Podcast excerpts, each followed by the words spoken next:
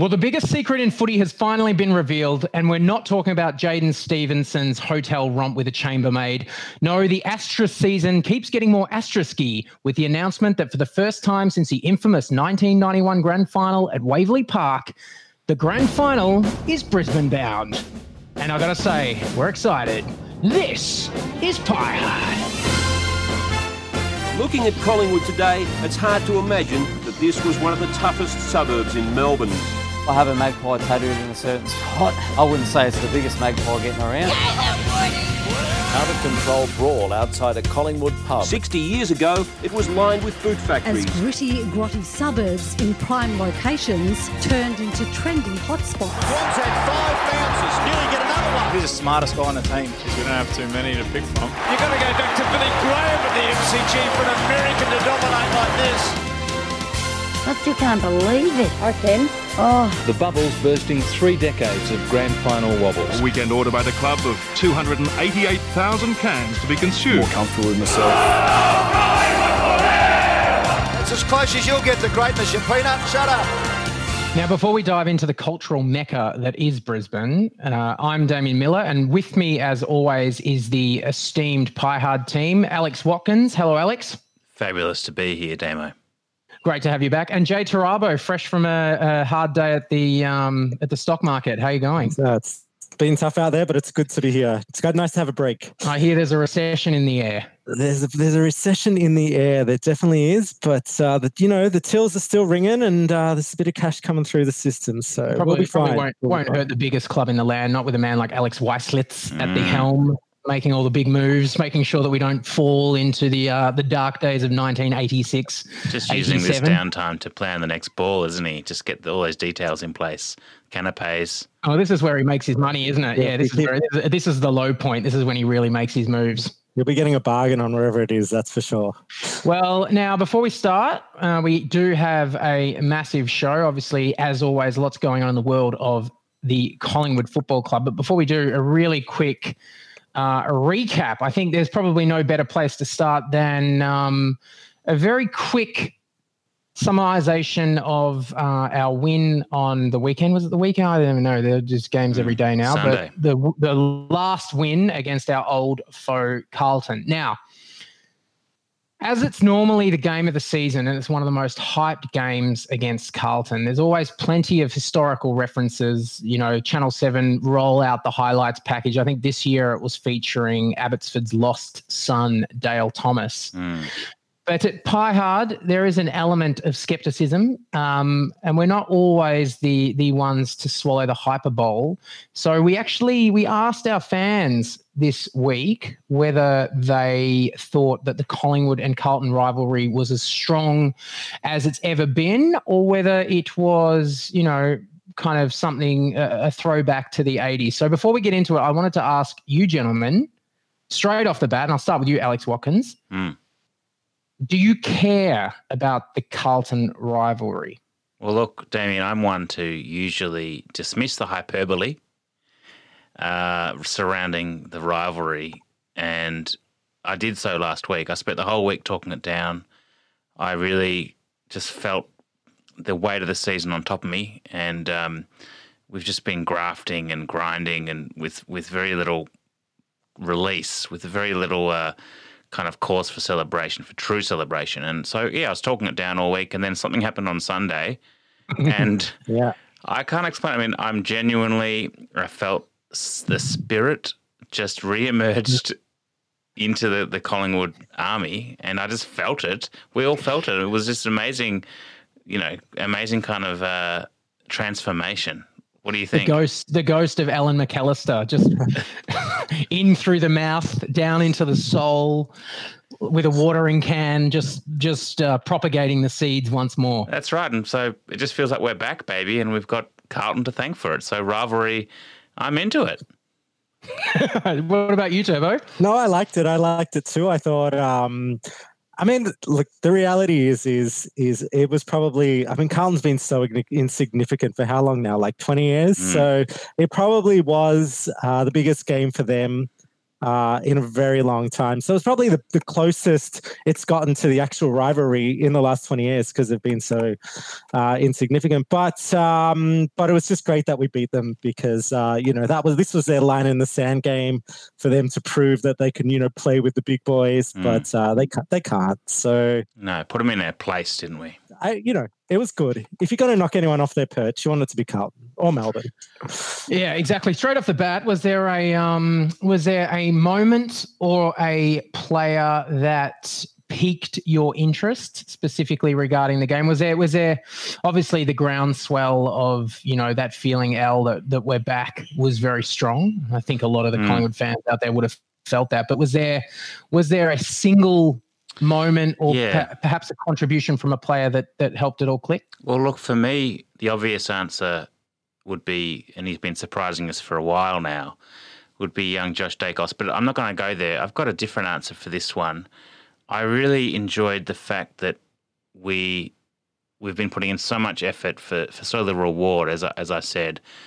Um, but this time it felt like a lot of that momentum was gained through our younger players and our youth. And Tyler Brown had a terrific game. I thought it was eye catching. It was almost a breakout performance. But the one I'm going with, I'm calling it the salt and pepper pair.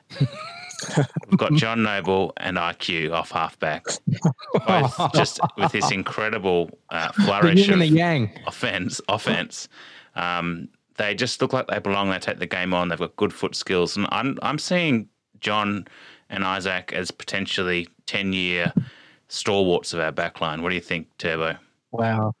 No, I just loved. Uh, I loved uh, how the. I, I completely agree with you. Um, I loved how the commentators are talking about Quaynor like he's played 200 games. Mm. You know, it's like, oh, it's great that he's back. He's so important to the team. You know, he gives him so much drive of half back. But what? It's, it's like it's like game seven or something. Yeah. You know, um, but I definitely agree that uh, that we definitely did. We just looked a bit smoother. There was a bit of silk. Uh, I don't know, a bit of like the rust had come off a bit. You know. Yeah. Yeah, I, I, agree. I think it's fucking insane though. Like we've we've added two speedsters, like small ground level speedsters running out of defense in the last what year. Mm. And it's transformed our team. Team, other teams have been doing this for six years. it, took, it took a while for the penny to drop, but you know what? Um, not to be, not to turn this into a negative. I think we're uh, we're we're glad we're glad that we've finally cottoned on Yes. Can I just say, uh, I think we're getting a bit of ahead of ourselves. All of a sudden, we're back because we beat Carlton yes. and North Melbourne. Yeah, we are back. That's two that's teams enough. that have that's, been nothing. Listen, that's enough for the Pie Hard team. We've been uh, we've been looking we've been peering through the darkness for little little grabs of light, and I think we've finally got one. So let's let's run towards it. I just I just think also we're timing the season well. We've had yeah. our scratchy last four or five weeks. Which so what? We won four out of the last five games um, with half a team. Uh, we played a few kids, you know, we rested up some players, we had some injuries, you know, and now it's kind of get to the back end of the season and and uh, and you know time to you know get in get into another gear. Couldn't Al? agree more. Couldn't agree more. I think it's also coincided this little you wouldn't call it a purple patch, would you? But there's a bit of colour back in there. It's coincided mm. with the first sweet sense of spring.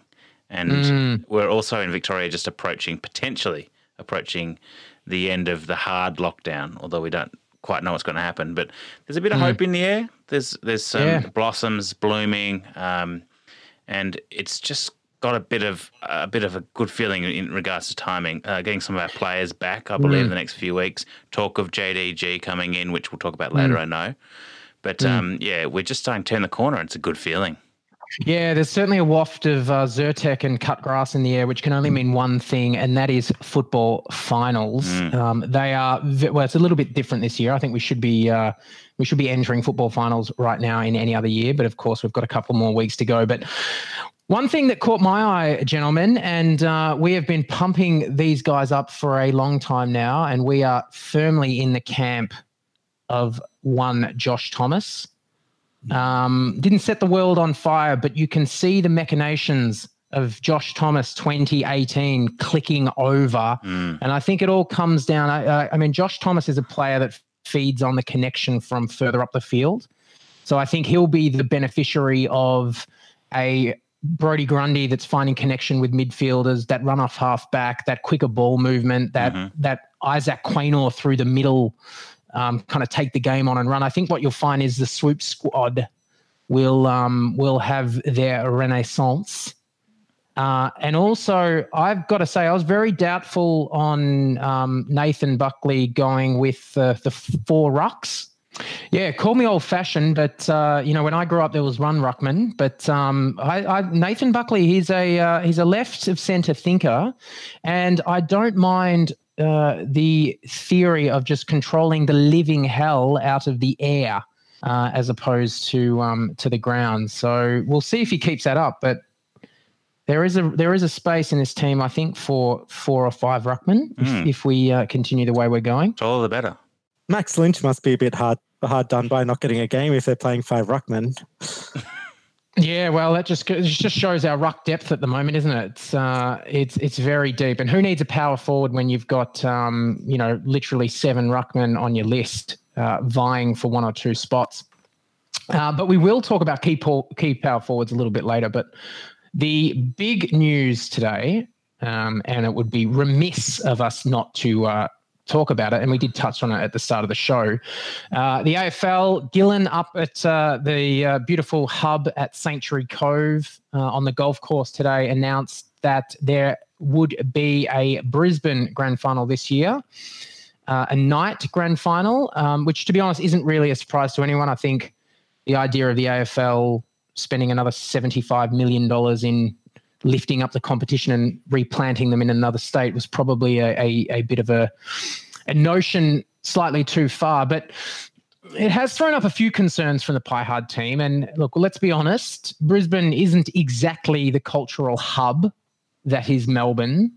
So, as the uh, podcast that is the official cultural podcast, what can fans expect to see from this grand final? And I wanted to throw it out there to you, to you boys. But from things like corporate dining to special guests to grand final entertainment, what is Brisbane Brisbane going to be going to be able to to, to pull out here? Because we know that the bar was lifted very high um, off the back of numerous grand finals at the MCG. Turbo, I know you've got some thoughts on this one.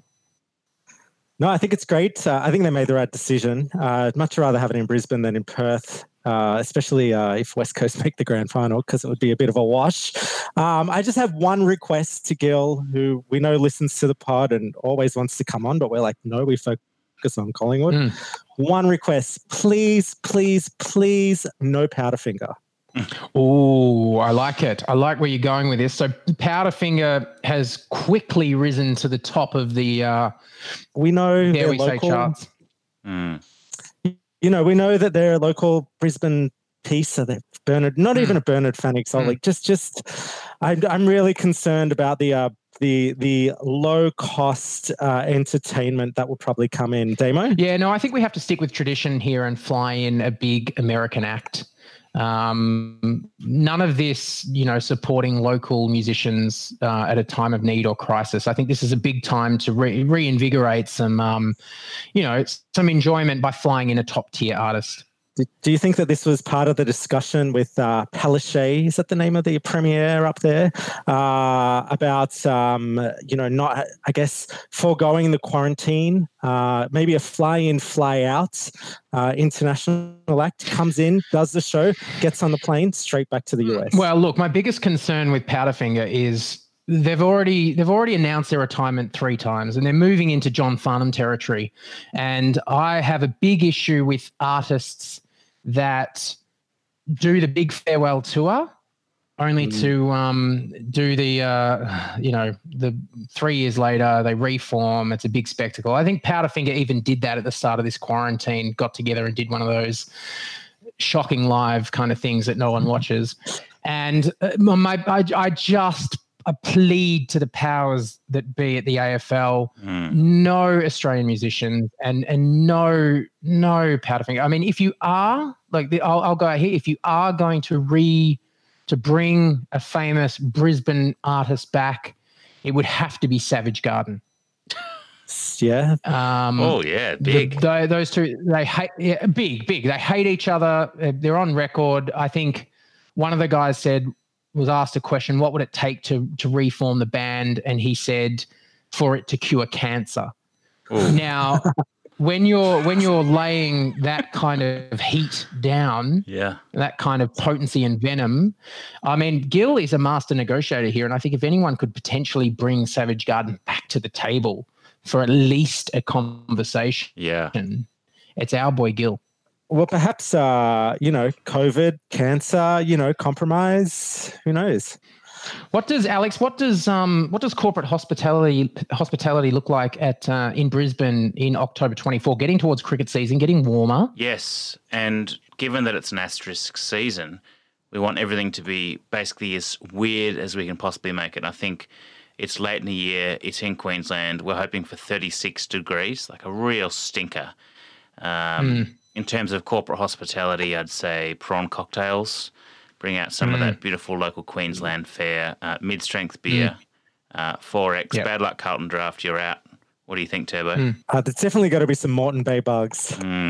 Oh yes, I mean the cornucopia of uh, degustation delights in the President's Club on Grand Final day should just be unrivaled. It should take things to a whole nother level. But guys, there's there's something I'm concerned about with the transition to Queensland, which I'd like to bring up. I think. As we know, uh, we go to the grand final to watch a terrific game. We go there for the corporate hospitality, to make contacts.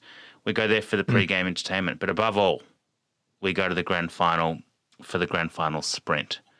And I'm concerned that given the COVID situation, we will um, not be able to incorporate players from other clubs, potentially outside of the hub, potentially players that didn't even make the finals. We're not going to be able to get them there onto the ground to mingle. So I'm proposing that we, we turn this into a celebration of uh, Queensland's fauna, and we have a three piece race between the cane toad, the stingray, and an adolescent saltwater crocodile. yes. Oh, coming down the wing. I love it. I love it. I love it. We could get uh, little Bob Irwin maybe to officiate. Mm, Bob and Bindi. Maybe yes. with Bob and Bindi with the uh, start gun. So I like that. So who have we got? We've got the cane toad, which is probably a little bit slow out of the blocks. Mm. Stingray could struggle, given it it would be um it would be forced to run on land outside of water. Bit warm, yeah. Uh, and that leaves you with an adolescent cro- crocodile, not at full power, not at full strength, but developing. We could be in for a long race here. What about, Alex. I uh, like the idea of that. What about instead of them racing that, we have one of those slippery slides that just goes like 200 meters along, and Mm. and the and then the cane toad and the stingray at least feel like they're at home a bit. Yeah, I, I like it. I like it. What about if we're on the subject of animals? What about just a good old fashioned cockfight? so in the center circle, we, we transform the center circle into a um into a, a kind of bird fighting arena. Mm. Two prized um you know Brisbane raised cocks go in there.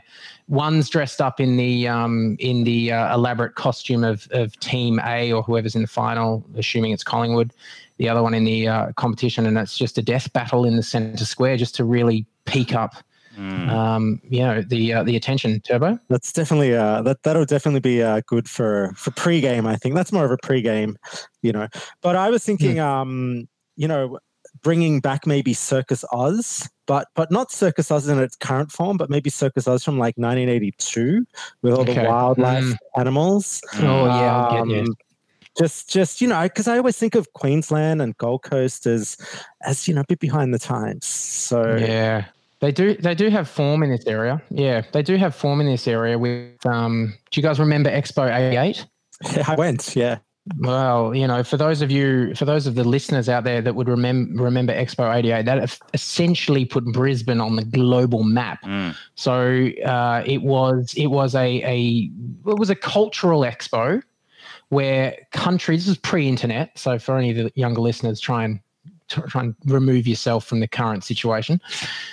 Countries from around the world would come and promote their wares, their food, their travel. It would be a place of business mixed with pleasure. Mm. There were rides. Uh, it, it really was. It really was the moment. I mean, if if if the Sydney Olympics put Sydney, you know, firmly on the, in the on the lips of the global um, uh, audience, then Expo '88 surely was that that moment for Brisbane. And I think if they could, yeah, absolutely channel 1988 Brisbane.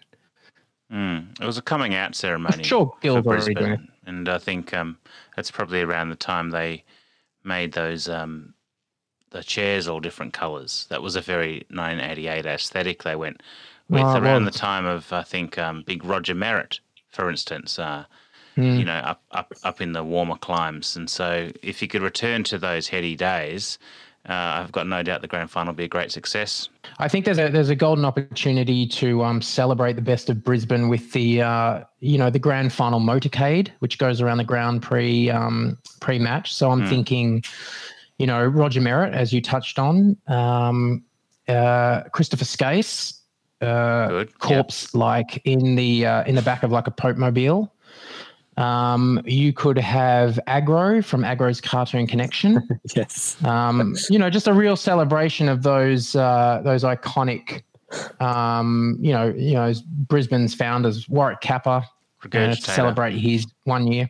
Meter maids. Meter maids. Um, That you know, who's the who's the um, the candy man who hangs out the Gold Coast mansion? no. What's his name? He owns the, the cigarette guy. He always has the Playboy Playboy mansion parties. Very ugly picture you're painting here. All I can say is Mm. these days turned out nothing like we'd planned. God. yes. Okay, if beating the archenemy and torching their finals hopes in the process warms the cockles, then you need to follow us on socials at Pie Hard Podcast on Instagram and Twitter. Subscribe wherever you get your podcasts from and never miss an episode of Pie Hard's influential Collingwood output like this one. So, as the race to the finals heats up, uh, as does the list of injured players racing the clock to prove their fitness, and one of those players in the thick of it is the thick-necked pit viper and pie hard favorite Jordan De DeGoey. Now, this week Nathan Buckley revealed that De DeGoey's tentative return was around the mark of the last regular game of the season. Mm. I believe it's Port Adelaide. So that's the that's the time frame. That's what they're looking at. I think he's still got the pin in the finger. So there's a there's a little bit of work to be done there. Potentially a um a trip to um Wolfgang. see our old friend Wolfgang um, uh, Mueller Mueller Wohlfahrt in in Germany just for a a little bit of the old calf blood serum in that finger. But what did capture our eye uh, this week was a photo of De Goey at training which looked you know, nothing out of the ordinary until you looked uh, down the arm of his right hand and he was wearing a black protective glove. Now, we were instantly enamored by this image and this visual Yeah. uh, which stirred a lot of feelings from the past. And it has sent us down a rabbit hole looking at a history of just some of the magpies uh, in the past who have donned the gloves before. Now, before you guys come out, I don't want to, I don't want to, I don't want to get your memories on this at the moment because I have crafted a very elaborate um, new segment which I'm calling glove-related trivia. Mm-hmm. So I'm going to throw some questions at you guys. Now, first answer is uh, first one answer wins, um, or gets the answer to the question right is the winner. So I'll start off with the first question. Now, if you can play play along at home, although this isn't really going to work because this is not a live scenario, so um, by all means amuse yourself. But question one: Inspired by his love of American football, Footscray defender Tony Campbell became the first AFL player to wear gloves in which year? Come on, someone have a go. Do, do we have a bell to? Yeah, we need a buzzer. My my buzzer sound is. All right, I'm like. We can maybe put the put the put the buzzers in uh, post. Okay, uh, I'm going to guess 1986. Uh, I'm gonna go a bit later, maybe like 89. 1993. Ooh. Ding, ding. Uh, so, uh, question two: Who is the most recent Collingwood player to wear a glove in an AFL match? I can't really go past uh, Nick Maxwell. That's a good good answer, uh, Jay. Uh, I mean, I, I only think of Travis Cloke, but Mm. uh, I don't think uh, I think that's going back a bit too far. Okay, both both off the mark. It was Taylor Adams. Oh, of course, Ooh. yeah, I've seen him in a glove. uh, yeah, who busted his busted his finger or hand or something, Mm. you know, two years ago, whatever it was. Okay, next question. Uh, which brand of glove was made popular in the nineties? I'll give you a clue. It was a it was a gridiron glove.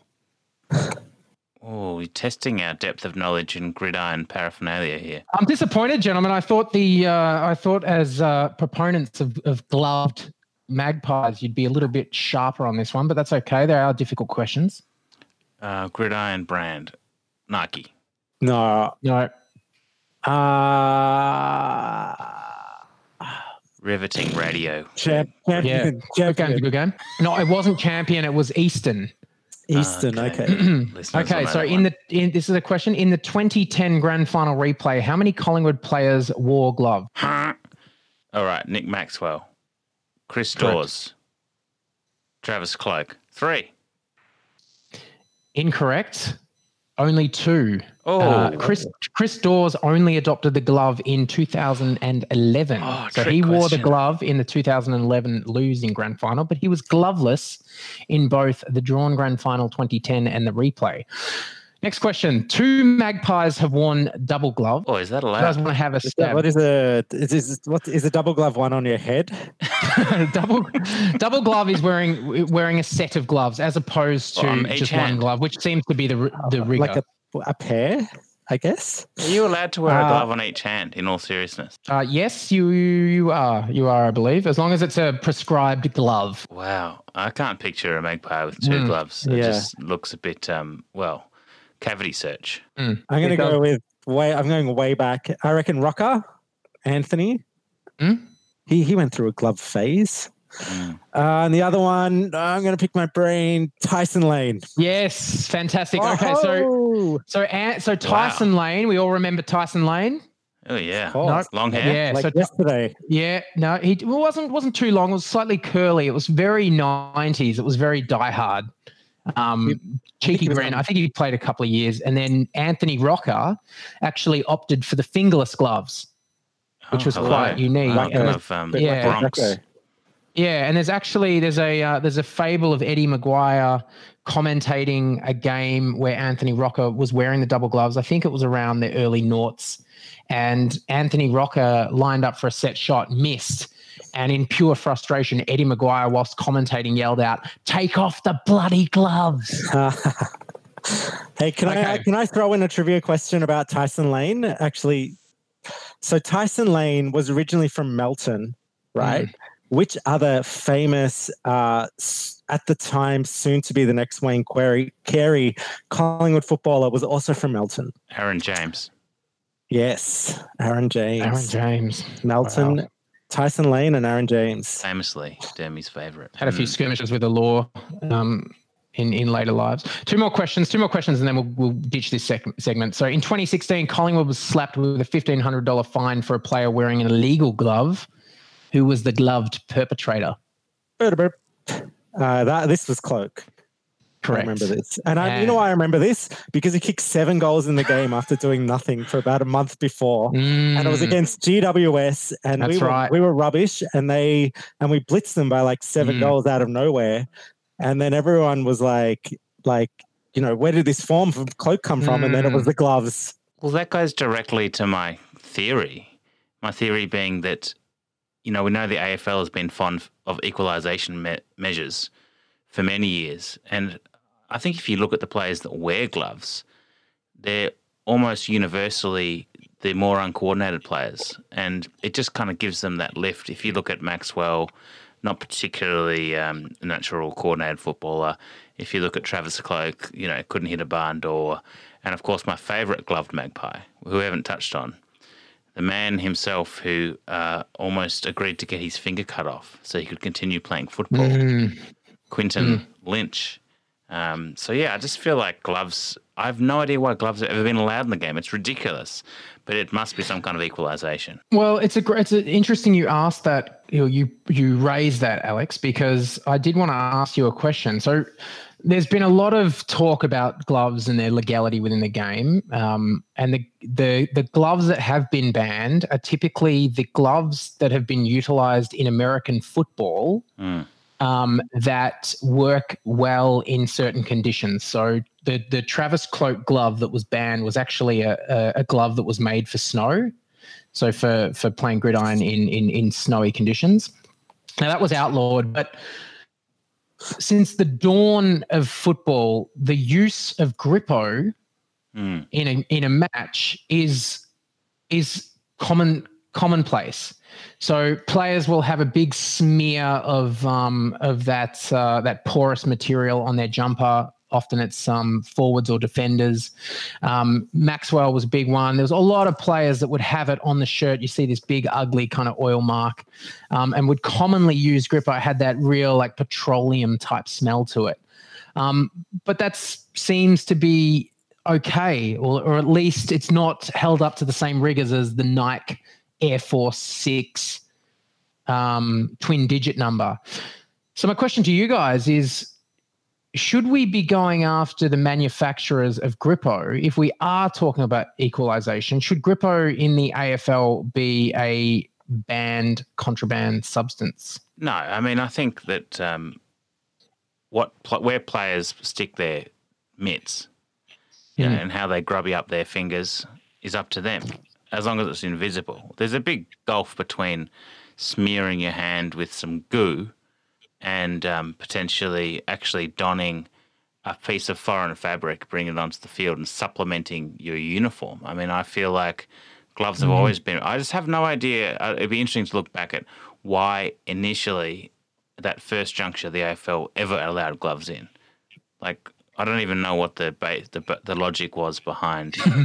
Well, to be, I think, I think, I think it would have been, it would have been squeezed through under the uh, guise of medical, right? Like it would have been the Quinten Lynch excuse, which is like I've severely busted my finger and I can't play without it. I also think though, like if we ban Grippo, like it's not you know players are going to do everything to get around, skirt the rules, and they'll just be putting it in their sacks, you know. And there'll be lots of vision of guys with their hands down their pants. Or we all know what's going on. sacks Just a and bit of. Grippo, yeah, sticky sack, Mm. playing sticky sack. So just, Not just a, not a good, go. not a good sight reaching good into look. your pants and pulling out a sticky substance. So I, I think we are potentially in agreement on that one.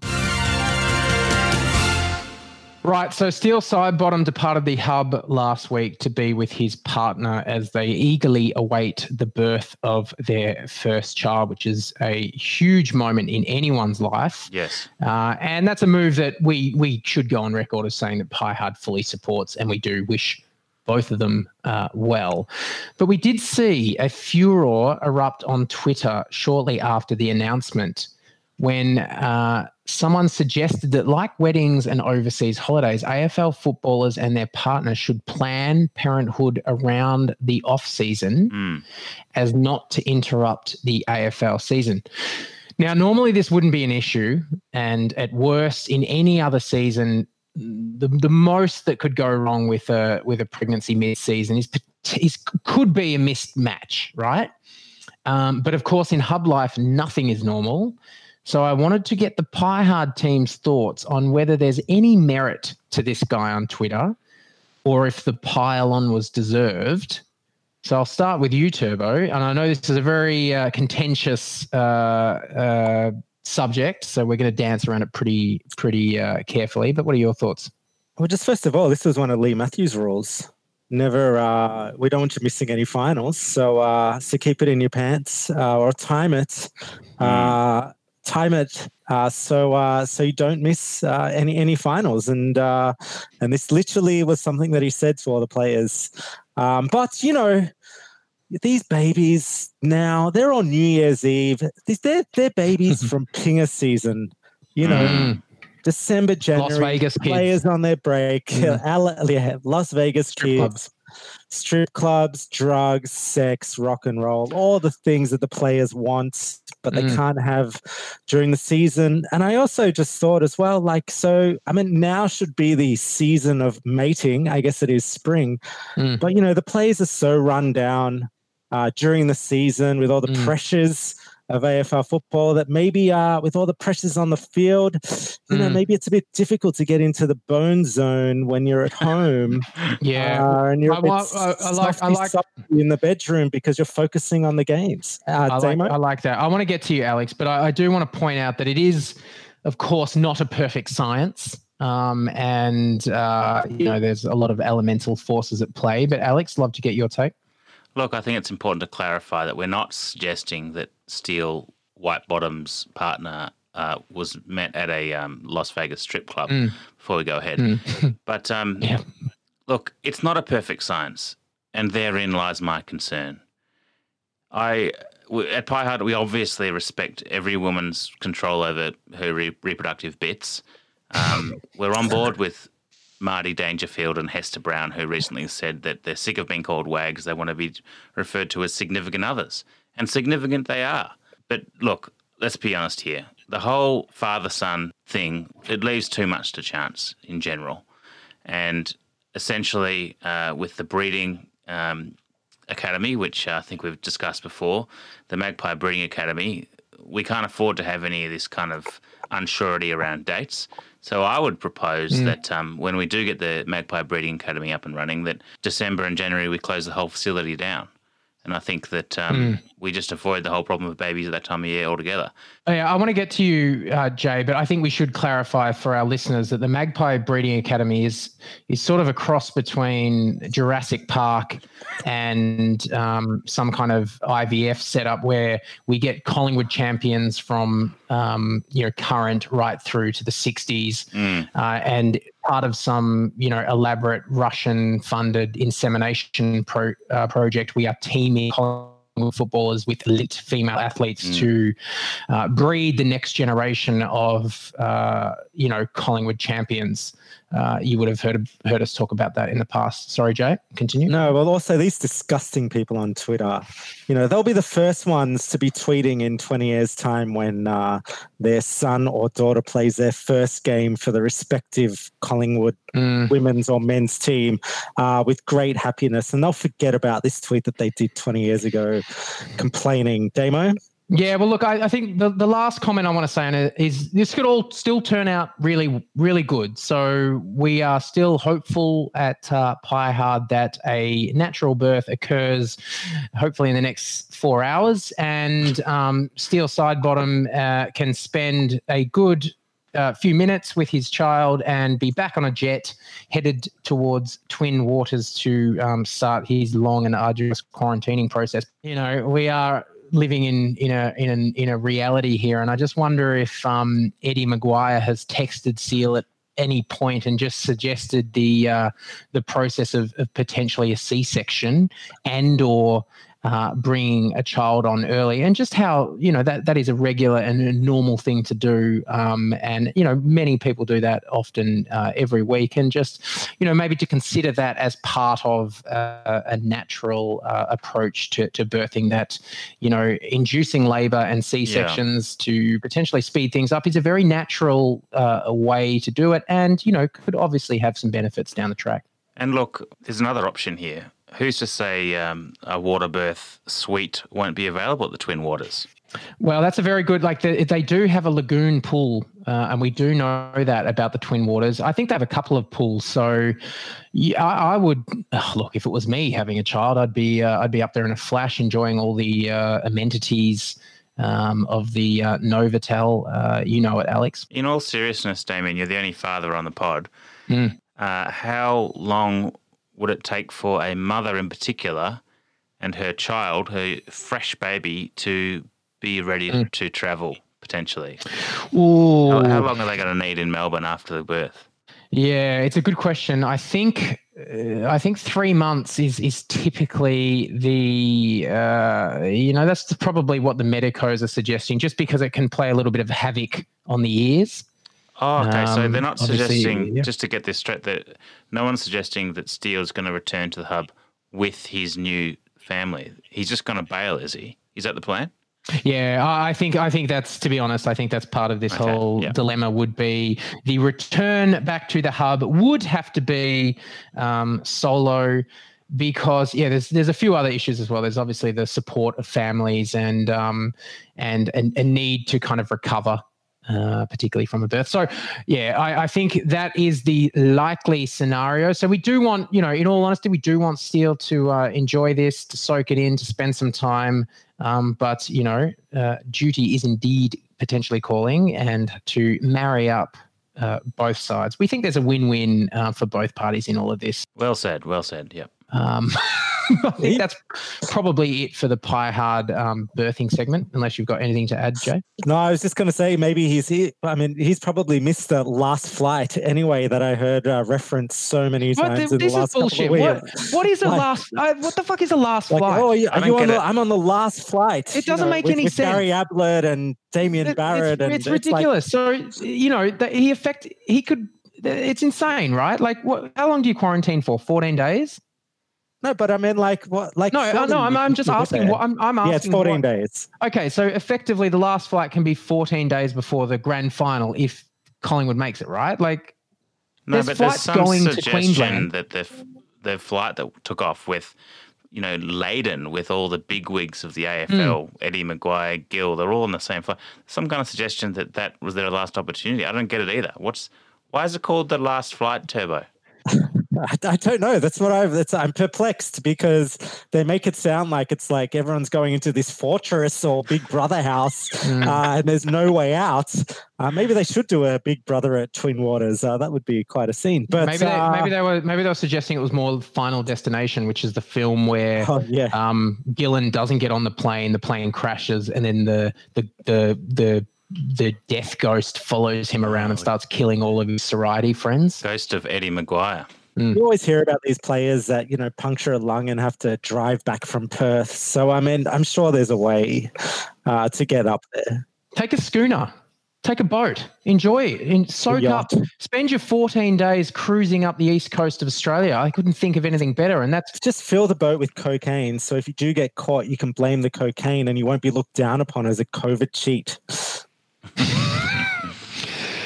Okay, so if you're not on board the Pie Hard social train, then you deserve to be in stage four for the remainder of the year. And it's pretty simple. Uh, even Nathan Buckley, the Collingwood coach, is on board with Pie Hard, sort of. Yes. So follow us on Twitter uh, at Pie Hard Podcast and also on Instagram at the same handle at Pie Hard Podcast. We're not on TikTok for obvious reasons, and don't forget to subscribe to Pie Hard where you get your podcasts so you never miss an episode. Alex, just going to pull you up on that, Damo. I'm not sure if you were going to pause to explain the situation, but I think it's worthy um, mm. to explain to our listeners uh, how Nathan is now a friend of the show.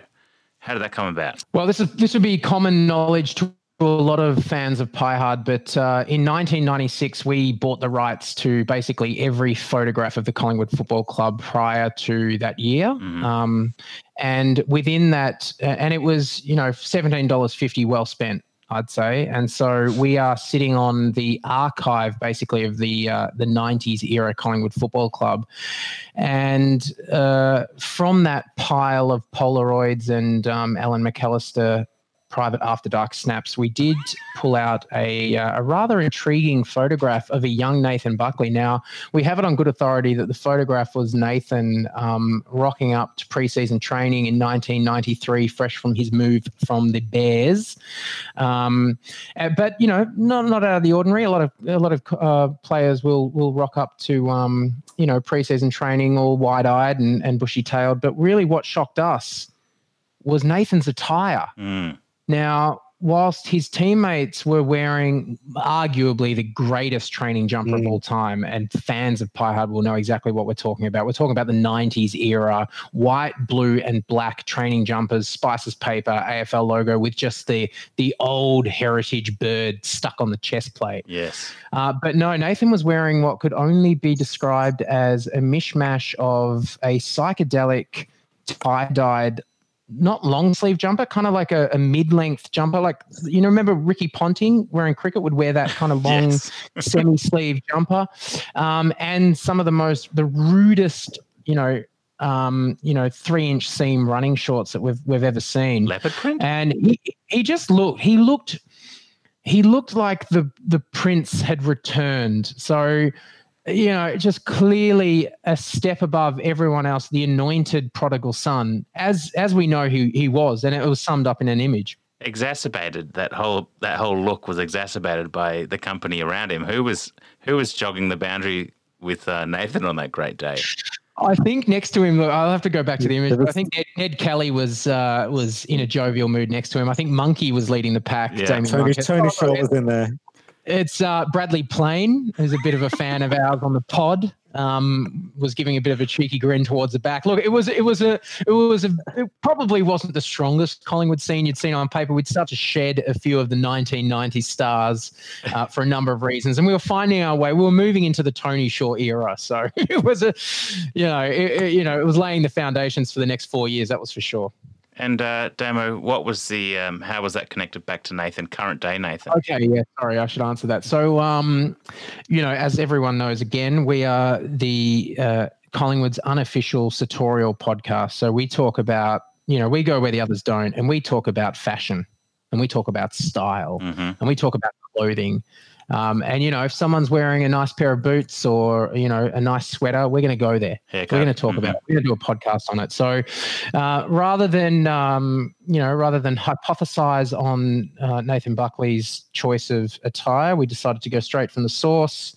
Uh, tried calling him, he didn't answer, so we were reduced to going through uh, a lesser mean, which was Twitter. I don't like doing that normally. It's a it's a direct phone call and or a fax. Uh, but on on this occasion, we uh, we did manage to get onto him. He was just about to jump on the bus. Um, after the win, uh, I was apparently supposed to talk to Fox Footy, but decided to go straight pie hard for this one. And yeah, just confirmed that um, the garment of uh, in focus was indeed a Bali uh, number uh, purchased, Mm-hmm. and it was his go-to for extra sessions. Um, you know, weights, kind of pick up, pick up. Um, you know, you know, training training drills. So light, breezy. You know, quite fetching, and um, did acknowledge that he'd made some mistakes in the past. But what Nathan didn't understand was the um, the cultural trend around tie-dyed fashion at the moment. It's almost hit its peak. But you know, that '90s look is you know on the catwalks, and I believe Pie Hard is is as we're seeing now. You mean you can't see this because it's a podcast, but you know, esteemed uh, you know esteemed member of the Pie Hard panel, Alex Watkins, is donning something very similar to what Nathan Buckley was wearing. So Same body too. if only Nathan knew the um, the choices that he was making in 1993 would um, be, you know, on the catwalks of Paris in 2020. I mean, he might take back that comment that it was a decision made in in error uh, due to youth. So the lesson here is, um, listeners, if you if you're not on Pie Hard Twitter, get on there. You can have a look at Nathan's uh, direct reply to the Pie Hard question, and um, you can get a glimpse uh, behind the curtain, so to speak, of the dressing room that was Nathan 1993. Because he was quite a specimen, and um, it gave us a good giggle. Exactly. Now we want to move on, and this is this kind of like is a good lead in to that period of the '90s because we've picked up on something, and uh, I want to throw this out there. But do you guys remember a time not so long ago when the Collingwood Football Club was proudly recognised as wait for it a destination club? Yeah. Now, it was a team that guaranteed big crowds, big exposure, big bucks, Oh yeah. and limit and limitless OTEs post their footballing lives. Now, for for our for those of you who aren't up with uh, business lingo, OTE is an opportunity to earn. Uh, so you know, a, a job a, a job at Collingwood is a job for life. But recently, it feels like we've been knocked off the mantle.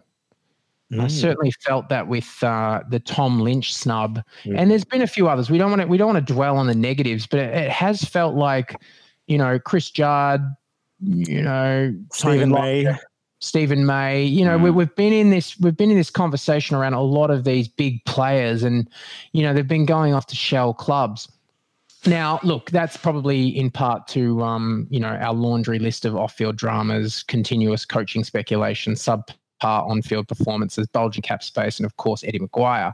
But we were shocked this week uh, to see that ex-Fremantle and Giants forward Cam McCarthy on Perth Radio nominated Collingwood as his third club of choice. Now, just putting Cam McCarthy aside for one second, are we seeing the rebirth of Collingwood as the place to be? as the destination club. And why do we think that is? Well, look, I would like to put Cam McCarthy aside. I mean, aside from all of our, you know, future trade speculations, because I went into that. Um, it was a podcast actually called the JMO and Dylan Show, and good on those two blokes. They're two sandgropers over there in the West, young men hmm. doing a great job with their podcast, and they've got Cam McCarthy on the show. And let me just say, the guy is disarmingly honest. He seems like a good bloke, but he does not do himself any favors. He he talks in the podcast about having hmm. significant week to week struggle, wondering when he's on the ground whether he's good enough to be on the ground. He admits to having intense anxiety in crowds. He talks about how important family is to him, that support hmm. network, and the homesickness he experienced when he's in GWS. And of course, that's the reason he went back to Fremantle in the first place, which begs the question, of course, why uh, or how is he going to cope living in Melbourne unless he plans on commuting? as we know, and through no fault of his own, he's diagnosed as, as, an epileptic at the start of the year. So he's got some medical concerns potentially in that department. Um, and more to the point, he, uh, he's a third string tall. I don't see him in any way as like a, an answer to our kind of key forward stocks in terms of bringing in that powerful key forward. We've already got a plethora of you know third string type talls. Mihocek's doing a brilliant job in that type of role. So look, uh, good luck to the boy. I, I really do wish him all the best, but um, not for us. Mm. I mean, does, he get? And I know this isn't meant to be a cam, about Cam McCarthy, but does he get to nominate a club? I mean, at this stage of his career, do you have that that strength uh, to still do that? But regardless, two first round draft picks, get it done. We've done it in the past. Let's do it again.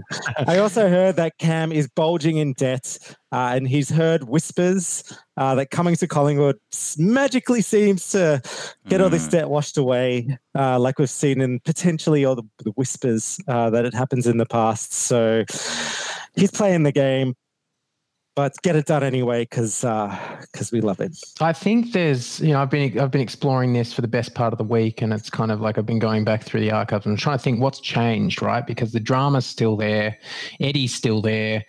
You know, we aren't setting the world on fire with our with our play at the moment. So it's like, what what's what's the difference? Like, why why these players starting to nominate Collingwood? And it it always you know kind of after the marination, it, it reduces itself down to this and it's the Darcy Moore wingman effect. Mm. Now, we have long said on this podcast that Darcy Moore is the sexiest looking footballer that we've ever seen. Mm-mm. Gorgeous. And he's just getting better. Like he he like every single game, like now the hair's out and it's flowing and he's got that strength back and the power. Like his his final quarter against Carlton was oh wow. The gazelle. Um incredible but the wingman effect, just to just to linger on this for a second, is you know we've all been you know we've all been uh, out to bars with a friend, and that friend's got the you know the JT chiseled jaw look and the bright blue eyes and the sandy blonde hair, and look they're a step above in terms of the looks department, and they act as a, a, a semi beacon Mm. Um, to other females and males, and you know, and and just people in general. They're a they're a conduit they're a magnet. And uh, I think what we're seeing here is is this Darcy Moore wingman effect, where you have the sexiest football, footballer that's ever played the game playing for Collingwood, and anyone that's not on that level, and I can tell you, not not many people are, will come to Collingwood, bask in the glory, and get the net effect of hanging out and being next to someone like Darcy Moore, and that's going to be you know free drinks at bars, it's going to be upgrades on flights you know it's going to be that that affection from the crowd. And I, I, think there's something in it. And i think collingwood should really dive into that. And um, i'm calling it make darcy moore the next collingwood captain. You got the wingman of darcy on one side and the other the truffle pig just to balance it out. Absolute he combination. truffle pig it's a, it's a very attractive team when you think about it. Do you I, think any of the i mean perhaps uh perhaps maybe, maybe there's a bit of um, vanity in in in our drafting uh, and recruiting, and maybe Cam McCarthy's not going to get there because he just uh, doesn't have the looks. Do you reckon? Uh, do you reckon Derek Hine's just uh, combing the uh, the facial jaw structures of, of the uh, next generation of Collingwood footballers to try and create a superpower, sexy race of footballers in tight shorts. There could be something in that as well. Ned Yeah. Guy maybe has something to answer for. Well, all I can say is Hine's got some interesting taste, if that's the case, when you look at Jordan De Goey in particular. But um, we love the man. No, but you gotta you gotta appeal to all the all the parts of society. You know, you've got like Will Hoskin-Elliott who appeals to like the girls that are into you know railroad barons and and and various play like um Fans of World War II. exactly yes. Okay, so look, speaking of Darcy Moore, we want to quickly touch on. Uh, now, I'm sure you gentlemen are well aware of this, but it's Father's Day on Sunday. Make sure you don't forget. But Collingwood at the moment is having its peak father son moment. We've got a Daicos, a Brown, a Kelly, and I'm, I know he's not technically his father, but I'm going to lump R2 in this one because isn't. Speculative. Isn't Joppa in some way a uh, a stepfather or some kind of father figure. So that's all right. I'm lumping all those guys together, and it's magical to see. Now, with Father's Day approaching, I wanted to ask, uh, you know, ask you guys a question about, you know, just diving further into this uh, father son tar pit. Um, and and just who else have we got coming through? Now I've got some names here. I'm not, I'm not sure how you want to do this, Alex, but uh, boy, there's some exciting names here. So maybe I'll maybe I'll list out some names, and what I'll ask is, out of this list of uh, sons of famous Collingwood champions, Yeah.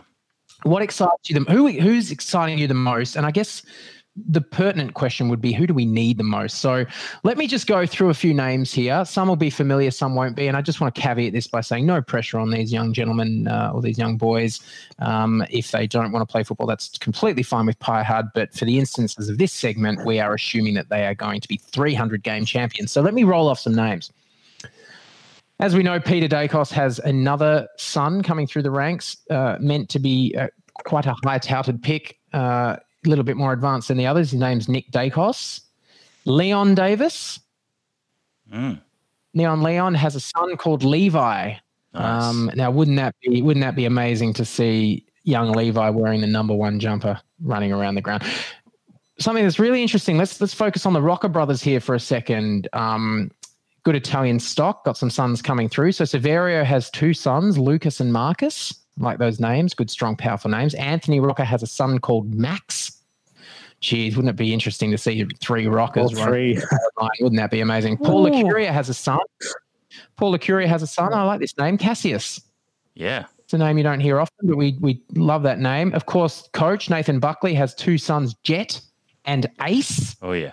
I mean, those names just sound good, don't they? They just Yeah, sound well- merch on a button. hmm Wouldn't that be interesting? And then, of course, Scott Scott Pendlebury with a son that he named after a um, a bloodthirsty, uh, suicidal, sociopathic um, motorcycle rider, Jax from Sons of Anarchy. So. Look, that's just a few. Sorry if we've missed some Collingwood champions who have had sons in the past. Uh, the extent of our research probably didn't stretch too far on this one. But I might start with you, Alex. I'm sure some of those names are, are wetting the whistle now. Who who would you like to see in the black and white if you could you could pick one for excitement factor and two for need? Look, in all honesty, every time you brought up a new name, I, I, I just got more excited. It was so difficult to pick between them. I was super excited by the prospect of a young Leon Davis. Um, I think a Levi Davis, you mentioned a name was. Um, gee, wouldn't that be great? I mean, he's he's potentially my all-time favorite magpie that I've watched in my lifetime. So that that would be super exciting. We also have a real dearth of crummers, I think, at ground level, genuine crummers. And as we know, Leon uh, went back to great effect later in his career. And as we know, uh, all sons are destined to fulfill uh, the potential of their fathers. So that would be a brilliant sight. But encouragement award for uh, the two Buckley boys. Um, you know, wouldn't that be a powerful sight to have that midfield just Yeah. resplendent with that kind of penetration, that slingy kick, maybe one on the right footer, one a left footer, so you got one on each wing. That slingy sideways kick um, penetrating the forward 50. But my conclusion, I can't go past two Saverios we uh, we have very limited shoulder hair in the forward line as it as it stands. You look at Stephenson's barely got barely got a hair on his face. I'm not sure he's gone through puberty yet, but those Rocca brothers, I don't know whether they're 10, 12, 14 years old, but I guarantee they've already got shoulder hair. They're already probably six foot four. Uh, they can already kick 72 meters. Um, two young Saverios. I'm hoping they're twins, and they'll make the, the King brothers, Max and Ben King, look like floppy arm children. Just oh, that's a good answer. Uh, uh. Turbo, where are you going with this one? Yeah, well, I mean, I, I don't think I can go past the Roccas, but uh, I mean, it'd be great to see a Cassius play for Collingwood. I think that might be a first. Um, but I mean, it'd be also, you know, we know that Nathan Buckley is going to coach Kevin Sheedy esque years uh, Mm. because he's not going anywhere, and neither is Eddie. So it'd be great to see him coach his sons. I think it would be great for the game, and it'd also be good just to to see him give him a spray and then for them to be like the bratty 18 year old reply just like fuck off dad. You know so i'm going with uh bucks's kids jet and ace uh, as my pick. The end game should be that we um, we just populate our entire team with father sons. Why can't we take the whole fucking lot? I mean, it's father son, right? Yeah, I hear you. I hear you. I'm, I'm, I'm, I'm leaning towards that. Scrap the, scrap the initial question. Get them all in there. That's a, that's a powerful forward line. You've got three Roccas. You've got a Leon Davis. You've got supply from the Buckleys and the Pendleburys, and we could be the first team to field a team 100% of father sons Wouldn't that be something? I mean, we've already we've already started. I mean, you look. I don't want to kind of retrace our steps again, but you look at Josh Daicos coming on. Nick Daicos is going to come in. Darcy Moore's dominating. Tyler Brown's had a breakout game. Callum Brown's well, he might not make it, but look, it's a fantastic mix, and I think we just supplement with all this young talent coming through. So, a club full of father sons. Oh boy, I'm excited. make for an interesting family day okay. Well, that was a, uh, that was quite a good podcast. I think we we managed to cover off all of the big issues going on. Clearly, there's a lot happening at the moment, um, and it's changing by the day. And we're looking forward to the Brisbane game on Friday. But look, straight off the bat, we want to thank you for listening, um, the Pie Hard listener. We love your support. Um, please get in touch with us on socials, as we said, at Pie Hard Podcast on Twitter and Instagram. Let us know what you think about the Brisbane Grand Final, your favorite Collingwood gloved player, and let us know what you think about our, um, you know, our look at future father sons. We'd love to hear from you, Alex. It's been an absolute pleasure um, having you back on the pod. Thank you for your uh, your brilliant insights. It's been great. I hope you've enjoyed it. Look, we're back, baby. None of this asterisk talk this week. We're uh, we're asterisk free for a week, and uh, we're going into this Brisbane game with a lot of excitement. And Jay, thanks for another solid session on the pod. I really liked what you um, said about Nathan Buckley having his uh, Kevin Sheedy moment by extending his contract with the Collingwood Football Club for 27 years. Well, it'd be great to get him on uh, once within those 27 years, maybe Pie Hard episode 462, I think uh, would be good. And uh, but yeah, another week down. Uh, looking forward to uh, to Brisbane on Friday. This was Pie Hard.